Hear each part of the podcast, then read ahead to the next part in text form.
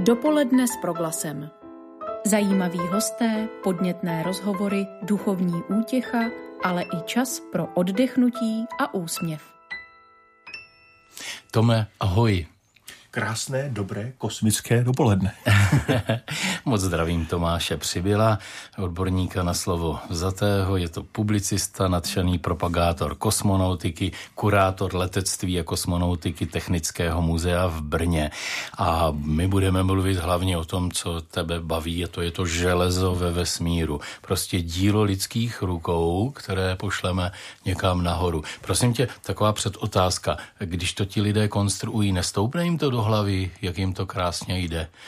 Eh, já si naopak myslím, že tady to, tyhle ty díla, nebo tahle ta díla by se nedala dělat bez eh, velké pokory. Já myslím to zcela vážně. Eh, je to vidět třeba Elon Musk, odbočme, že člověk, vizionář, podnikatel, který dnes hýbe světem, ať chceme nebo ne, tak měl svoji představu, když založil společnost SpaceX, jak ty rakety bude vysílat ve velkým do vesmíru, jak to bude fungovat. No a pak velice rychle narazil nosem na zeď, zjistil, že opravdu vesmír neodpouští. Vesmír neodpouští. To není o tom, že si sedneme ke stolu a vokecáme to, protože buď to nachystáme dostatečně dobře, kvalitně a počítáme i s neočekávanými věcmi, anebo to končí katastrofou. A takhle si nabil nos několikrát a je tam krásně vidět za těch 20 let od založení společnosti SpaceX ten obrovský posun od těch prvních nabubřelých plánů a velkolepých prostě prohlášení. Dnes, když startuje nějaká masková nová raketa, tak vždycky říká něco ve stylu, že bude strašně rád, když vybuchne až ve vzduchu a ne už na rampě.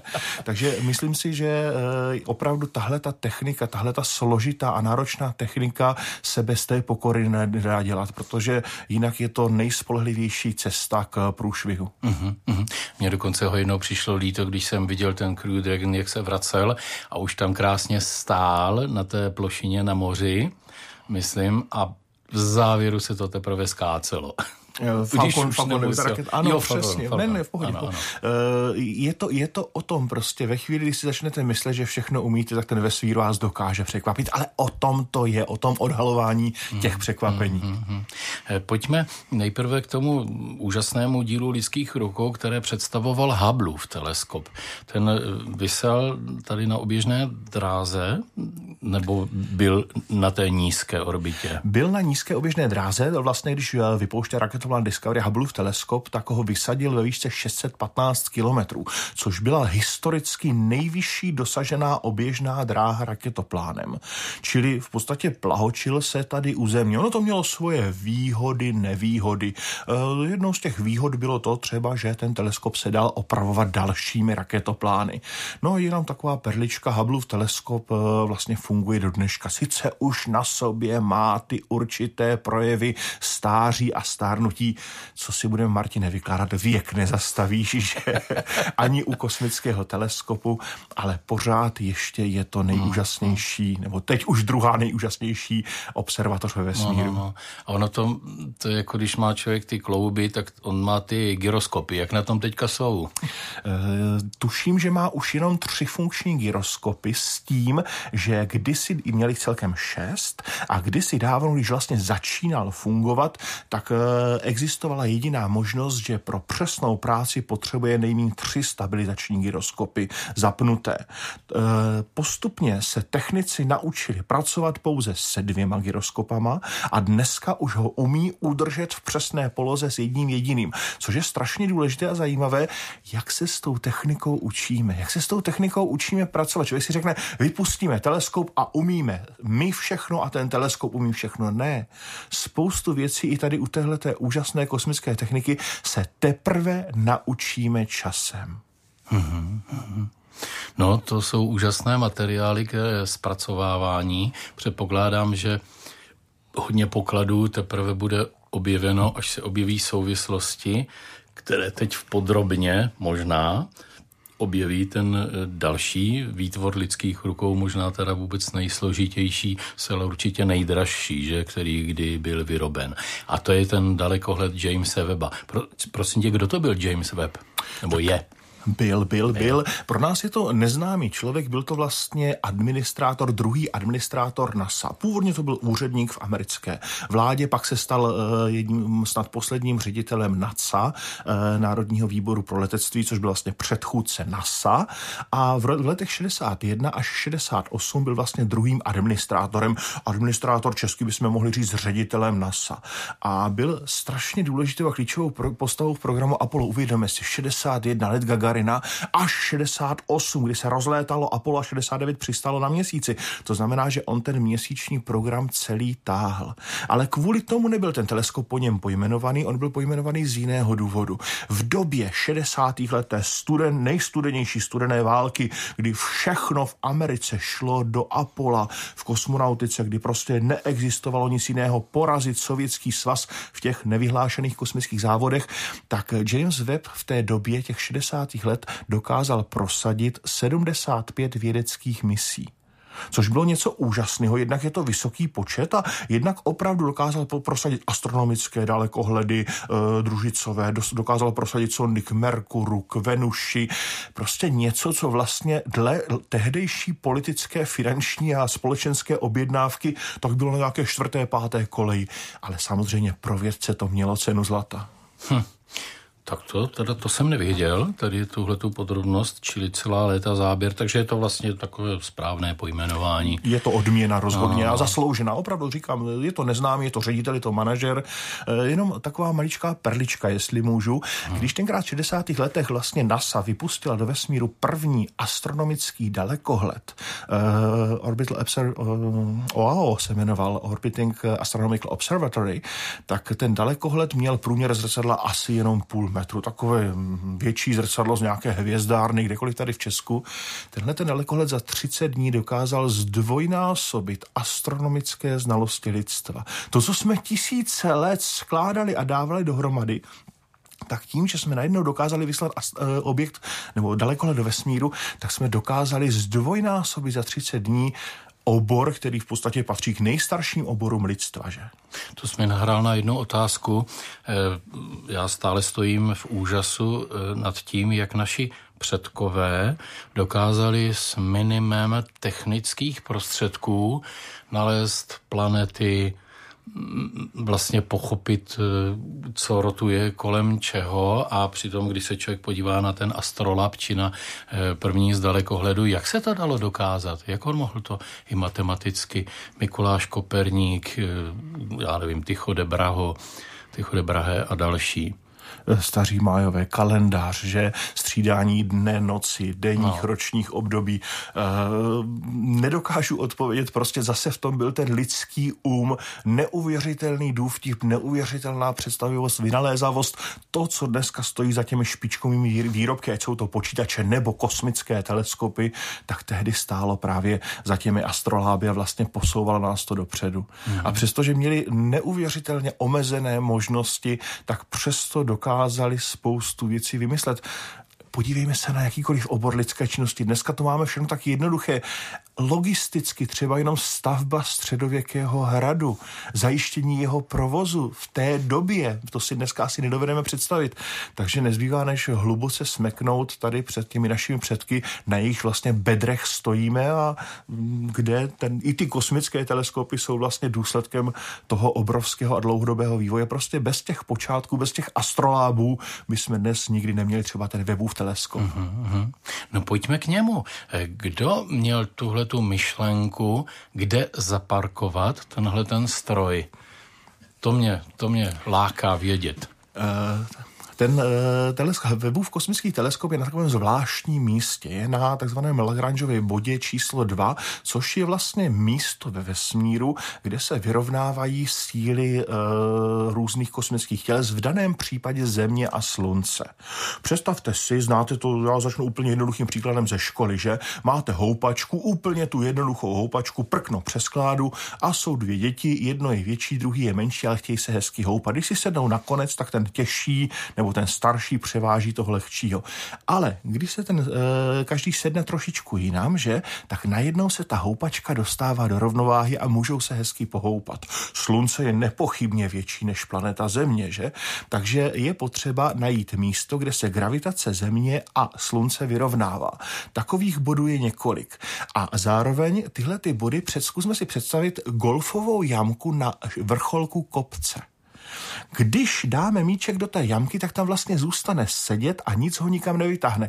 Když ten míček dáme golfový jenom kousíček 10 cm od té jamky, tak se nám skutálí dolů, protože to sluníčko na té houpačce nebo ta země na té houpačce ho stáhne pryč. A Lagrangeův bod je vlastně takové místo, kde se ty síly vyrovnávají a kde ten míček může zůstat v té jamce. E, to místo bylo vybráno z různých důvodů. Třeba proto, že jsou tam stabilní právě podmínky a máte možnost možnost vlastně nerušeně třeba několik měsíců, eh, když to přeženu, se zaměřit na jedno místo na obloze. A zároveň potřebujete mít místo, eh, kde ty přístroje teleskopu budou odstíněné. Pokud jste viděli, my jsme rádio, takže tam nemůžeme prezentovat teďka nějaký obrázek, ale pokud jste viděli webův teleskop, tak jeho nejdůležitější součástí jsou štíty, vlastně, které chrání celý teleskop před slunečním zářením. A ty přístroje se chladí až na na 7 Kelvinů, čili na extrémně nízkou teplotu, proto, aby mohli pracovat v infračerveném e, záření a aby je to sluníčko vlastně, nebo i země, protože co si budeme vykládat, i ta země vyzařuje nebo odráží teplo, tak aby ho neoslňovali. Takže tady ten Lagrangeův bod je vlastně místo, kde se ten teleskop nehýbe, je v úvozovkách v závětří, když je správně natočený těmi svými štíty a ty přístroje můžou nerušeně několik měsíců koukat na jedno místo na obloze, což je strašně důležité. Mm-hmm. Čili pochopil jsem dva významy toho Lagrangeova bodu, mimochodem, jich je pět, tak ten za tím sluncem je asi neprakticky daleko, že potom ty dva boční nesplňují eh, eh, tu, ten předpoklad, aby, je nes, aby do nich nesvítilo sluníčko. Jo? Přesně, přesně, protože eh, v tu chvíli by do těch dvou bočních svítila třeba zase země a tady každý sebe menší paprsek světla vlastně ten teleskop ohřívá a to je nežádoucí. Prosím, eh, ten teleskop byl puštěn loni v prosinci a teprve v květnu se dostal na provozní teplotu, kdy postupně vychladl stupeň za stupněm tady za těmi štíty, takže je opravdu velmi pečlivě nastavená ta jeho poloha, aby vlastně byl celý v zákrytu. On nepoužívá tubus, jak známe tady na Zemi astronomických dalekohledů, on používá tady tohleto stínění o velikosti tenisového kurtu. A e, která ta finesa z těch mnoha, které tam jsou, ti připadá jako ta extrémně zajímavá.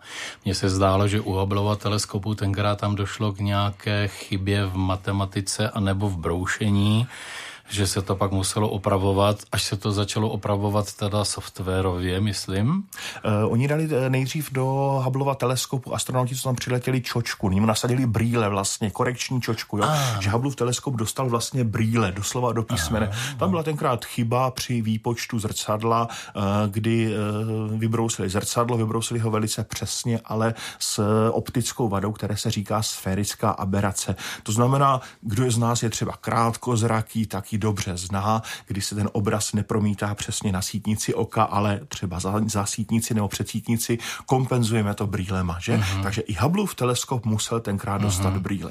No to byl asi někdo bez prémií teda. Uh, no, ano, no. byl to velmi úspěšný projekt, ale ty se ptal, kterou tu finesu považuji za... právě, že ten webův teleskop má jiné řešení. Jo? Ten má jiné řešení a tam právě považuji za úžasně, úžasně geniální to, že to jeho hlavní zrcadlo vlastně není kompaktní, ale skládá se z 18 samostatných zrcadel, což je něco úžasného, protože vlastně nepotřebujete, zrcadlo má průměr 6,5 metru. 6,5 metru, představte si uh, portál třeba nějakého vlakového tunelu, prostě ta roura, kterou jezdí vlak, tak těch 6,5 metru je o trošičku víc. Jo. Jednokolejný tunel, tak zhruba tak velké zrcadlo to je.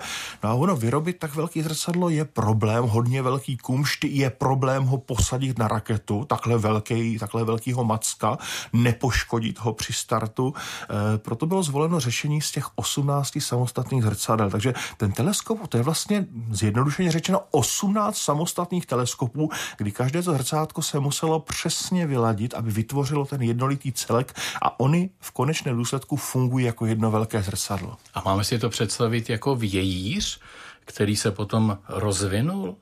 Uh, představil bych si to spíš uh, takhle. Ta celková podoba vypadá jako jakási včelí plástev. Jsou to šestiúhelníky a byly tam sklopená ty boční zrcadla z těch osmnácti.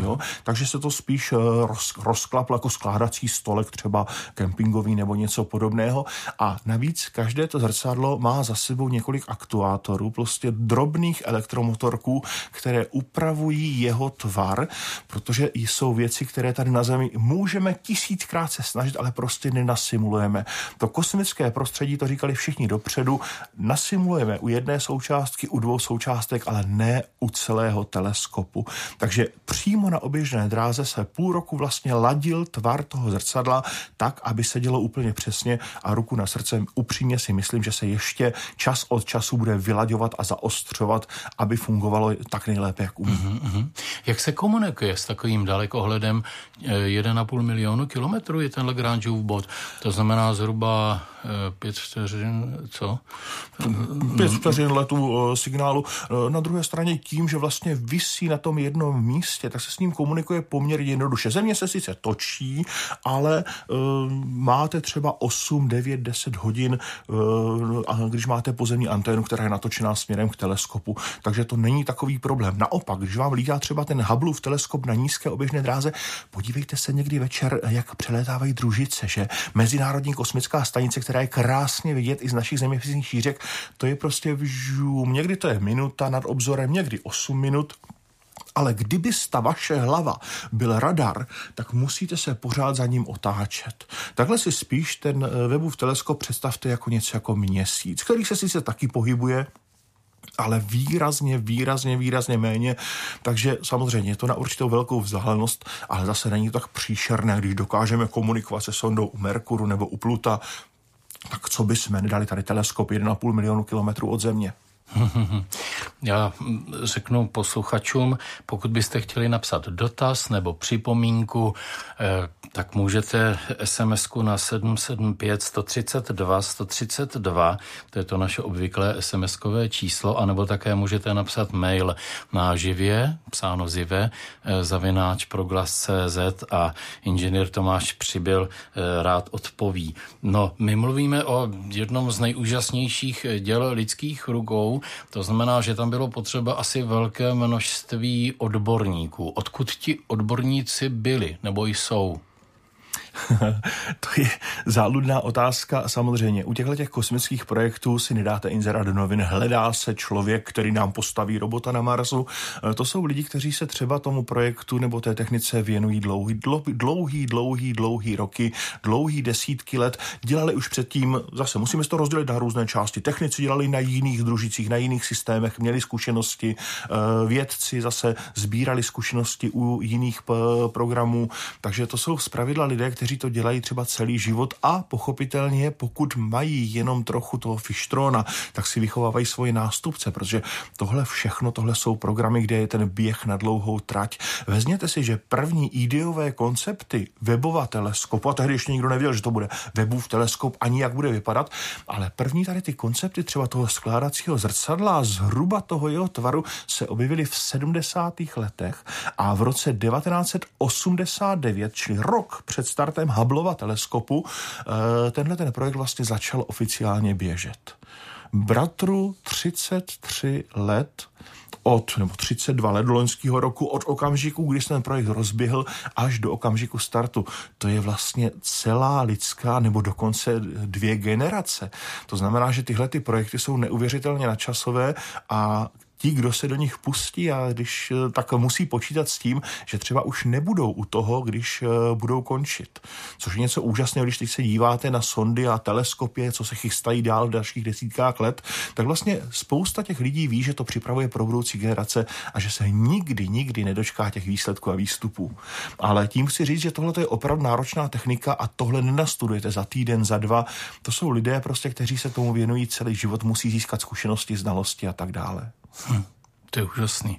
No, myslím, že eh, teď, jak jsou ty první snímky, tak eh, tam byl zaznamenán jeden, který nemá ani modrý posuv, ani červený posuv, ale myslím, že byl zelený a naši odborníci tady z Proglasu to vyhodnotili, jakože to je zelený mužík, že by to mohl být Marťan. Takže já moc poprosím, protože už na to bylo vytvořen, vytvořena tahle ta píseň strýčka Emu. Dopoledne s proglasem. Takže to jsou jedny z prvních výsledků dalekohledu Jamesa Weba.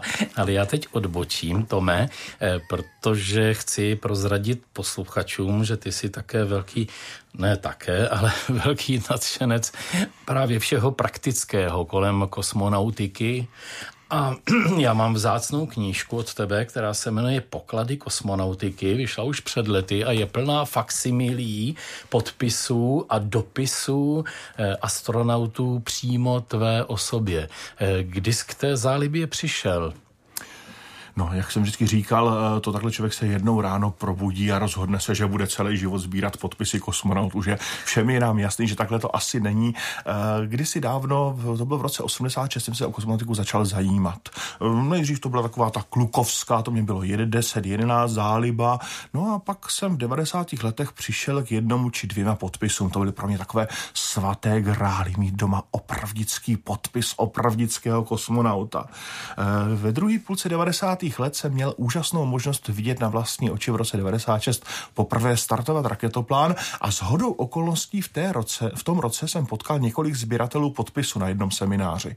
A tím, že jsem ten start viděl, tak vlastně jsem si už udělal trošku uší vazbu přece jenom na ty kosmonauty a tak mě napadlo, eh, když jsem se bavil s těma sběratelema, oni ze mě tahle rozumy, já jsem z nich tahle rozumy, co bych těm kosmonautům neskusil taky napsat a mít doma nějaký podpis.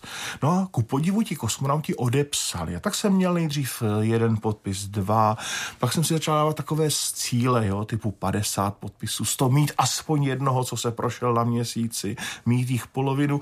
No a pak jsem najednou po 25 letech, co si člověk hrál, opravdu si hrál.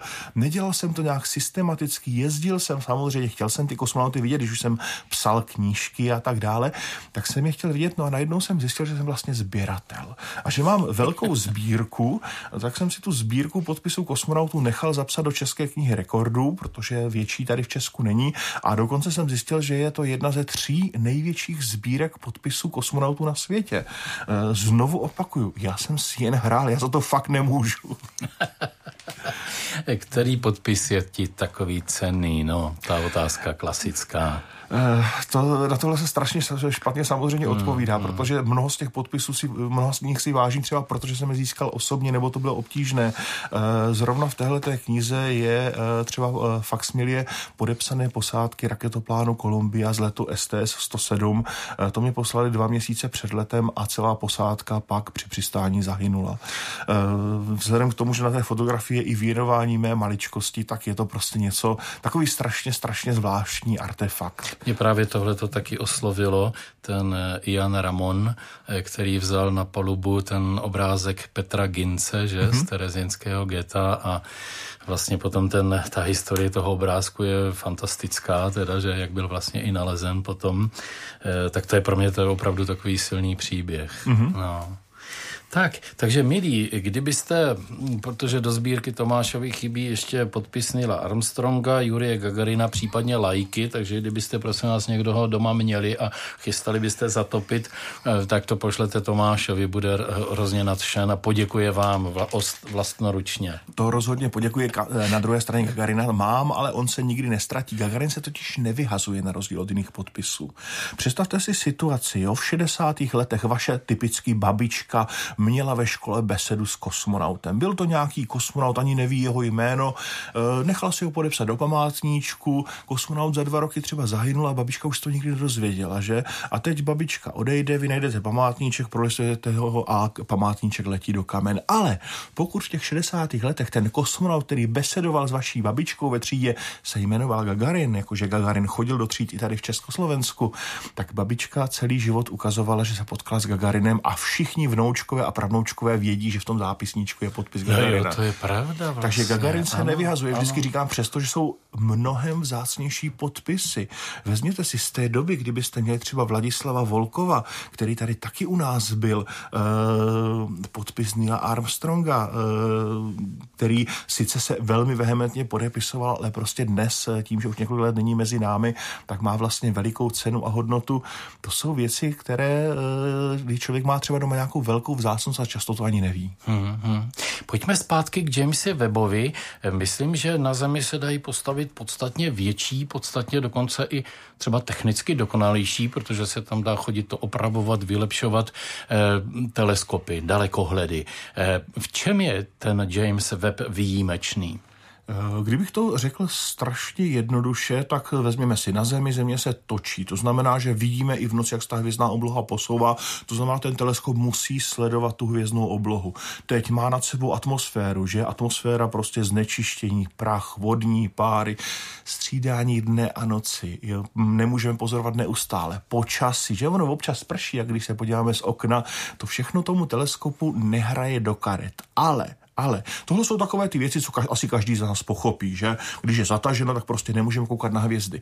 Já to řeknu úplně jinak. Představte si celé elektromagnetické spektrum, to zní hrozně jak ze školy, že dobře, víme, že záření je viditelné, které vidíme vlastníma očima, Záření máme infračervené, ultrafialové, rentgenové, gamma záření, to asi všichni tušíme.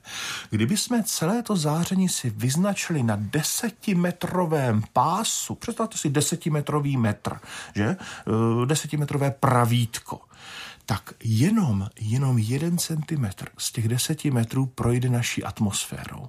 Mm-hmm. Takže uvědomme si, jak malou část, jedna tisícina z celého toho spektra elektromagnetického projde naší atmosféru. Jak malou část vesmíru vlastně můžeme přes atmosféru pozorovat. Pro nás jako lidi je to strašně prýma, protože vlastně nás tady nedrtí to kosmické záření. Představte si, asi si dovedete představit, když by kosmonaut se někde ocitl na nějaké planetě úplně v úzovkách nahý, to znamená nechráněný atmosférou, magnetosférou atmosférou a teď by ho grilovalo slunce přímým zářením a z vesmíru by přilétaly různé gamma výboje a rentgenové záření, že by nám ten kosmonaut asi moc dlouho nevydržel. Takže pro nás zaplať pámbu za tu atmosféru samozřejmě, ale pro astronomy prostě my vidíme ten vesmír jenom takovou klíčovou dírkou tady ze Země.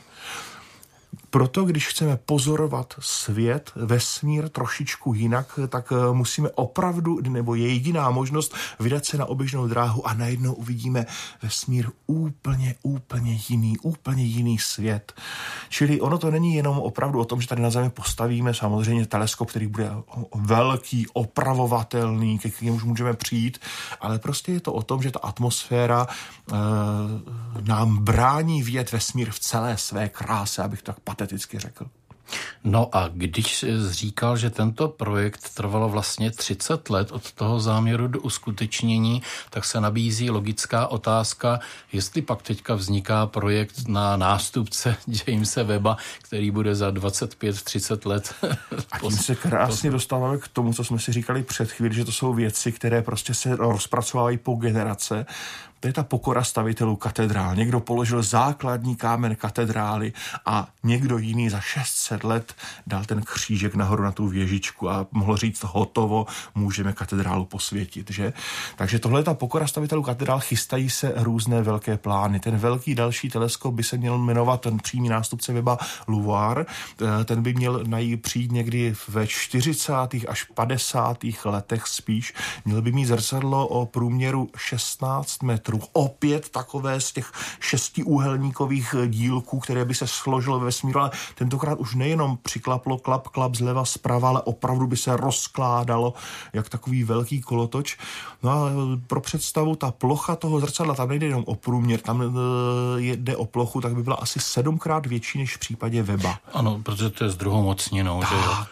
No. Takže tohle je prostě projekt, který by měl přijít dál a zase uvažuje se o materiálech, o technologiích, které dnes nemáme k dispozici. Mm. Úplně jiná zrcadla, než jsou dnes, úplně jiná odrazivost, úplně jiné detektory. Prostě vědci a technici ví, co by se pro tu misi mělo vyvíjet a teď to budeme 20 let vyvíjet, chystat, zkoušet na menších teleskopech a ti, kdo semka přijdou po nás, kdo tady v tom studiu za třeba těch 30 let uh, budou uh, rozebírat ty první snímky z toho lovára, tak uh, ti zase uh, se budou rozplývat nad něčím úplně jiným, než máme dnes. Ti už budou mít třeba fotografie, opravdu přímo fotografie planet u jiných sluncí, u jiných hvězd. Webův teleskop dokáže uh, zjišťovat složení těchto těch planet. Uvidíme, já si myslím, že nám přinese i nějaké unikátní fotky, ale ne takové detailní. Budou to pořád jenom takové větší tečky nebo několik teček.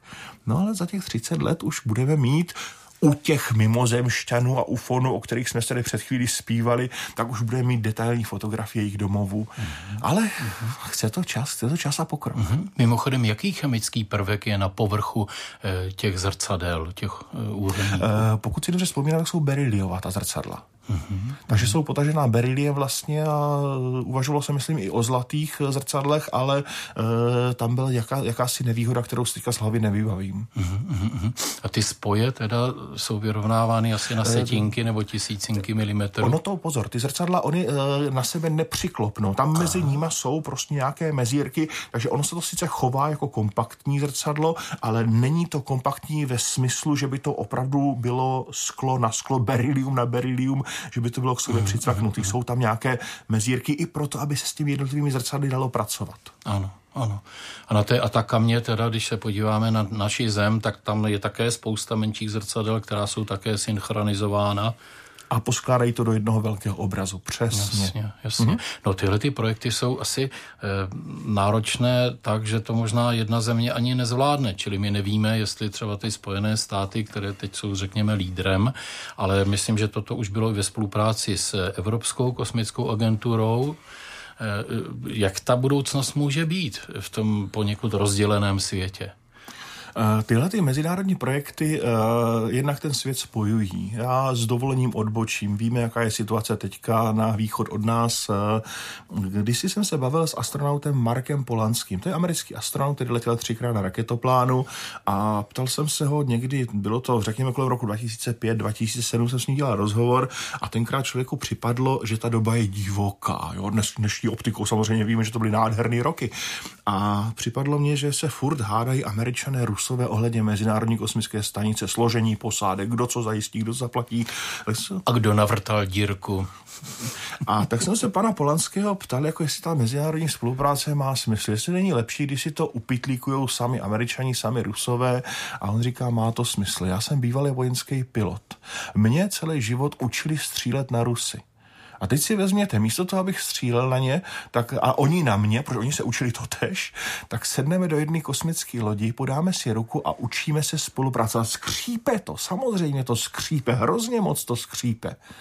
Ale ukazujeme, že to jde. A já si myslím, že ten vesmír spojuje. A teď uh, i v těch různých projektech mezinárodních, víte, když něco rozjedete na té mezinárodní úrovni, tak ono je pak mnohem složitější to zrušit. Já bych tady mohl teď výjmenovat 10, 15 obrovských projektů, do kterých NASA třeba napumpovala miliardy a pak v Kongresu Spojených států to někdo vyměnil za něco jiného a prostě zrušil se ten miliardový projekt. Když tam máte spolupráci s nějakou třetí stranou, která e, opravdu nedodává třeba jenom šroubky, ale je plnohodnotným partnerem, tak se vám ten projekt mnohem, mnohem hůř ruší. E, představte si člověka, co chce chodit plavat, víte, jak je těžký se přinutit jít sám plavat, ale když se domluvíte s kamarádem, hned se vám chce mnohem víc uvozovkách, že?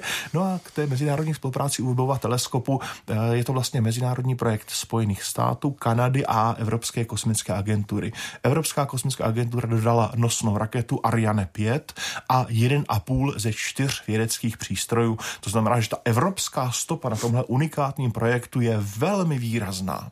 Uhum, uhum. Byl někdo schopen pojistit takový start? No, to je dobrá otázka, ale takovéhle tyhle ty vládní starty se zpravidla nepojišťují. E, tam ten stát funguje sám sobě jako pojistka. E, ta raketa ten, předtím, než startovala, tak na ní byly velmi přísné požadavky e, z hlediska papírování, že opravdu všechny prověrky se dělaly mnohem důkladně, ale ty administrativní, ne technické.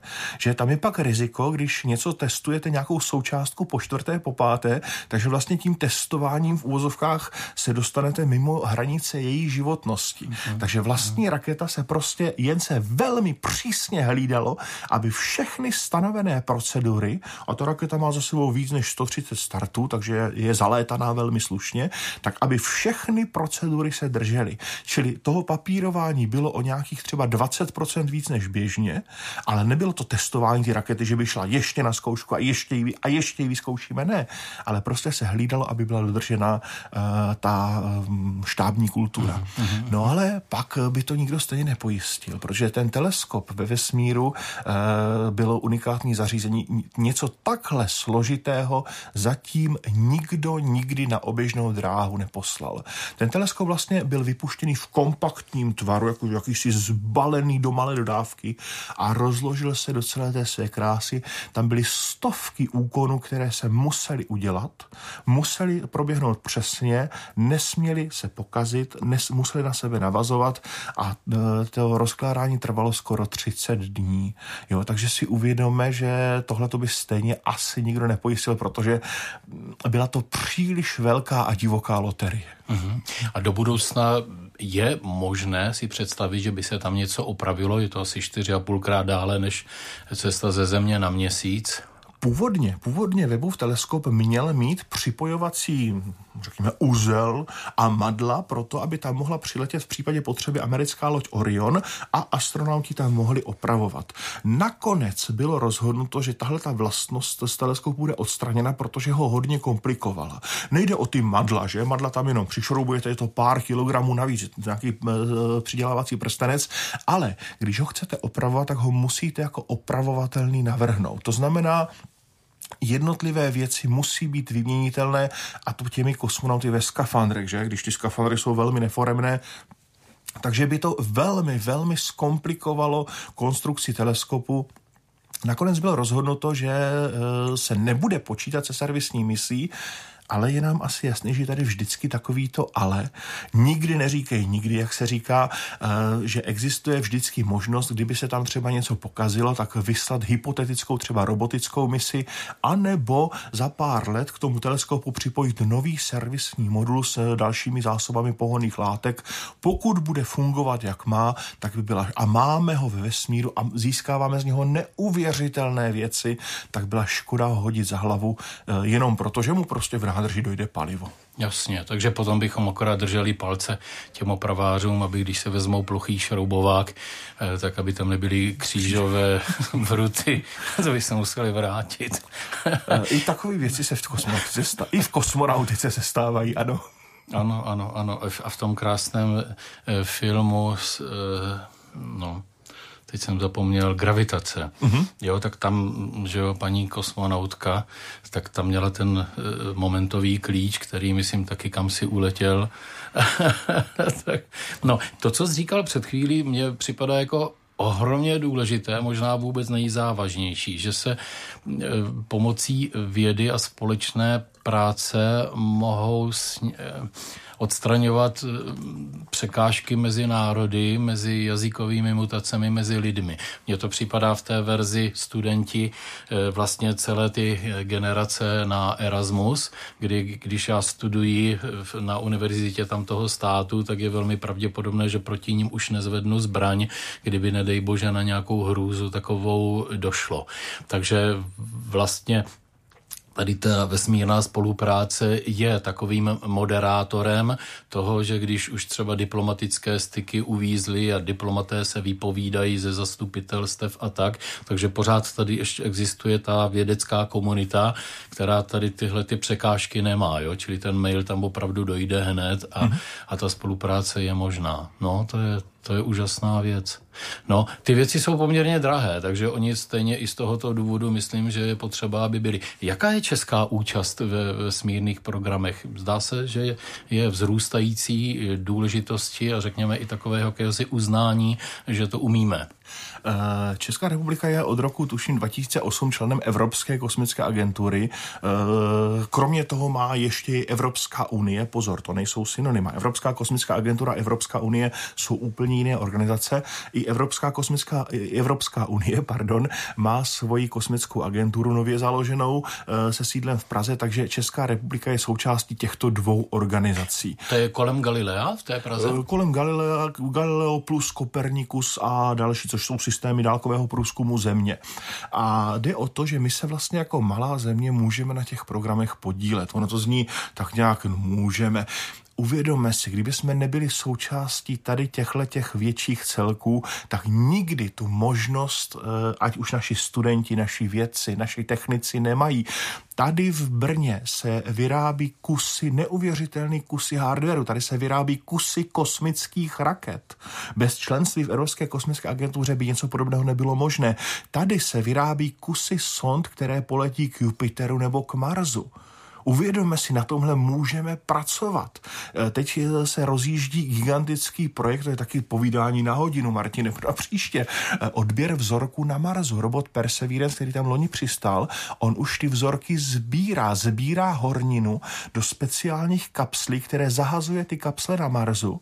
A tyhle ty kapsle mají další sondy vyrobené v Evropě a ve Spojených státech dopravit za deset let zpět na Zemi. My, my tady budeme mít vzorky hornin z Marsu Marsu.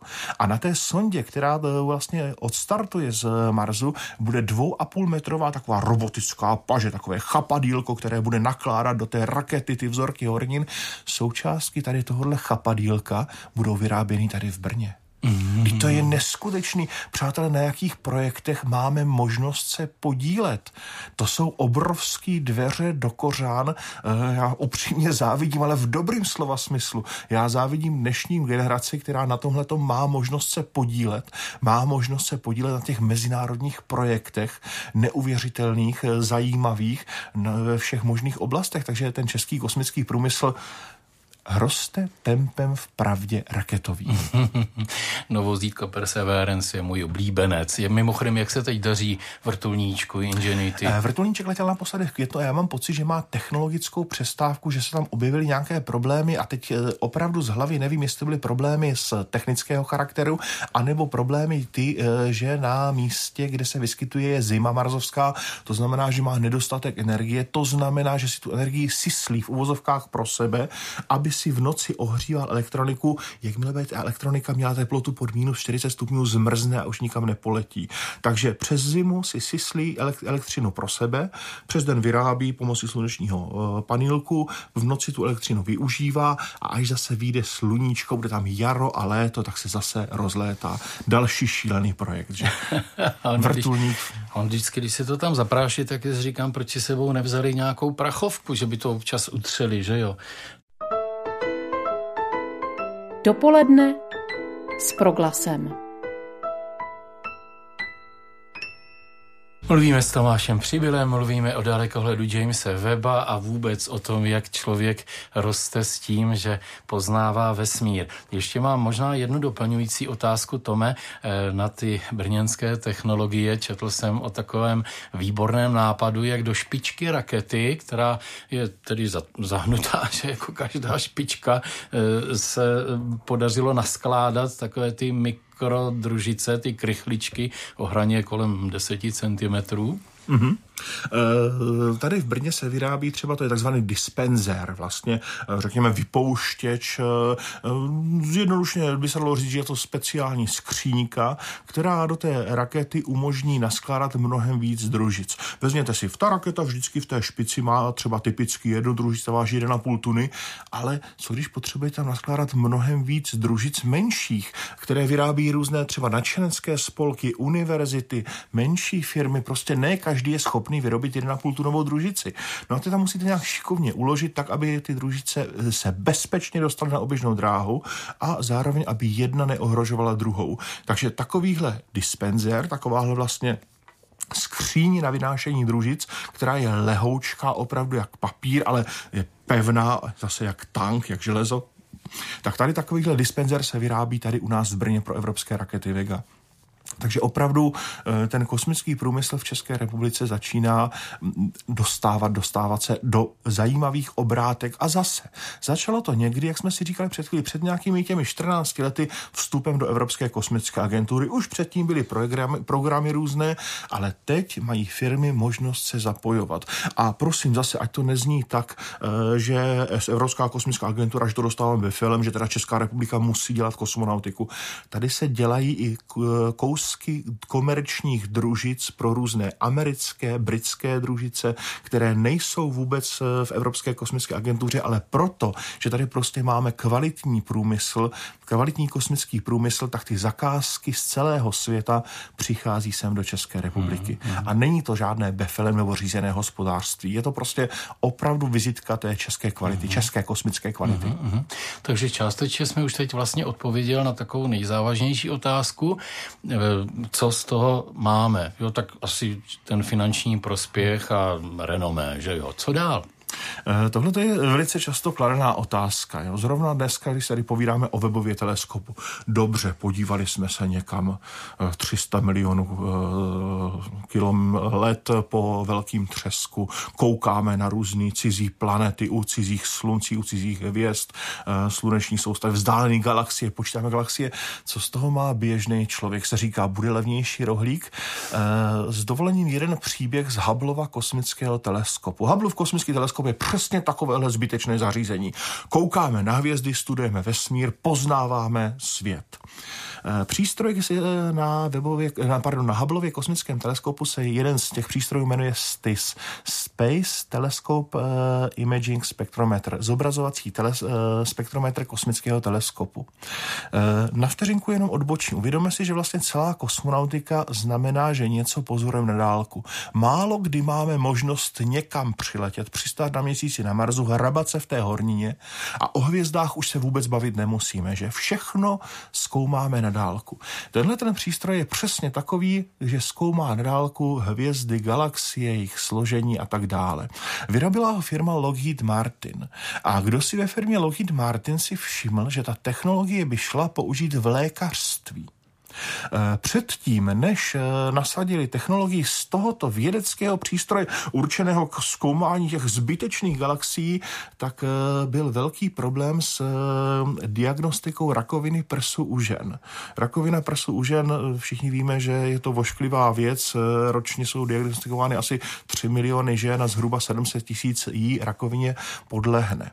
Předtím, před pár desítkami let se používaly pouze invazivní metody. Bylo pod podezření na rakovinu prsu, žena musela do nemocnice, několika denní hospitalizace, chirurgický zákrok, protože to jinak nešlo, to znamená narkóza, že všechny ty komplikace, bylo to nepříjemné, eh, drahé, neestetické. Tahle operace stála 3200 dolarů. Pak nějaká, zřádově, pak nějaká chytrá hlava přišla s tím, že by to vlastně možná mohlo jít pomocí teleskopu, no pomocí přístroje, který kouká na ty galaxie, provést ambulantně a neinvazivně. Přijdete k doktorovi, vyšetření půl hodiny a odejdete s úsměvem dveřmi. Žádné řezání, nic takového. Šetříte místo v nemocnici. Už ušetříte si tu narkózu, ušetříte si řezání, že? Výsledek máte hned. Personál nemocniční stačí na to vlastně doktor a nějaký asistent u toho přístroje a pokles ceny operace nebo ceny zákroku ze 3200 dolarů na 800 na čtvrtinu. A teď si, přátelé, uvědomíme, když máme stejný objem peněz ve zdravotnictví najednou, buď tři čtvrtiny peněz ušetříte, anebo vyšetříte čtyřikrát tolik žen, dám a dívek. A teď si vemte, kolik tohle může být zachráněných na celém světě lidských životů kolik babiček, maminek, dcer se vrátí domů a nerozšiřuje tu nejsmutnější statistiku. A vemte si, je to přístroj, který je eh, původně navržený k tomu zbytečnému koukání na černé díry a galaxie. Takže ta kosmická technika, kosmická technologie, já tu kosmonatiku beru jako katalyzátor, katalyzátor pokroku, která, která nám, nás nutí dělat věci, které bychom tady na Zemi prostě nebyli běžně nuceni dělat, ale když jsme pak dostatečně chytří a dostatečně dokážeme využít, tak tak opravdu tu kosmonautiku najdeme v lékařství, v dopravě, ve všech možných a nemožných oborech kolem sebe. Takže možná se nedá říct, tady kvůli tomuhle budou ty rohlíky levnější, ale rozhodně, rozhodně ten náš svět bude lepší. A nejenom proto, že budeme vědět, co je za rohem vedlejší sluneční soustavy. A to pořád mluvíme vlastně o barionovém vesmíru, tedy tomu, co můžeme námatat. Kdo ví, jak to bude s temnou energií, s temnou hmotou. Ale o tom až někdy příště. O tom až někdy příště, ale já se chytnu právě toho, co jsem mezi řečí řekl, že to by bylo na příště, takže myslím, že mnoho posluchačů tě teďka s velkým zaujetím poslouchalo a bude rádo, když tohle to nebude eh, poslední. Eh, ty jsi také léta spolupracoval myslím, že to bývalo za Radkem Habáněm hodně, to bylo do pořadu eh, Barvínek, nebo do, do kterého si eh, první rozhlasové léta městečko rozhlasové městečko. A předtím, ano. jestli si ještě pamětník, ale myslím, že ty jsi u toho byl, u toho ano. začátku. To byla Fata Morgana. A, tak vidíš, tak, ano, tak ta moje paměť. No. tak moc krát děkuji za eh, všechno, co z tvých úst vyplynulo, je to vlastně nadějné, protože tyto věci určitě posunují člověka blíž. Eh, jenom to uzavřu, že když byly eh, uveřejněny ty první snímky, eh, tedy z dalekohledu Jamesa Weba, tak vědci se zhodli na tom, že ty snímky to vesmíru, že jsou krásné. Jo, ta, třeba ta korina, že to rodiště galaxií a hvězd. No já jsem si říkal, no tak pro pána krále pán Bůh stvořil svět jaký jiný než krásný. tak, takže takže není se nad čím divit. Eh, a díky tady těmhle těm zařízením tu krásu můžeme vidět v celé své kráse, abych to tak řekl hodně krkolobně, je to tak. Ano. Tak, děkujeme moc krát eh, inženýru Tomáši Přibylovi, eh, kurátoru letectví a kosmonautiky Technického muzea, publicistou, odborníkem na slovo vzatým, nadšeným propagátorem eh, kosmonautiky. Tvoje webové stránky fungují? Kosmonaut? No, už, už moc, už ne. Kdyby byl čas, kdyby byl čas, to spíš se něco objeví na těch stránkách Technického muzea v Brně, kde ano. chystáme různé ano. pišpuntály kosmické. Takže díky loučí se s vámi také Martin Holík. Dopoledne s proglasem. Každý všední den mezi devátou a desátou na proglasu.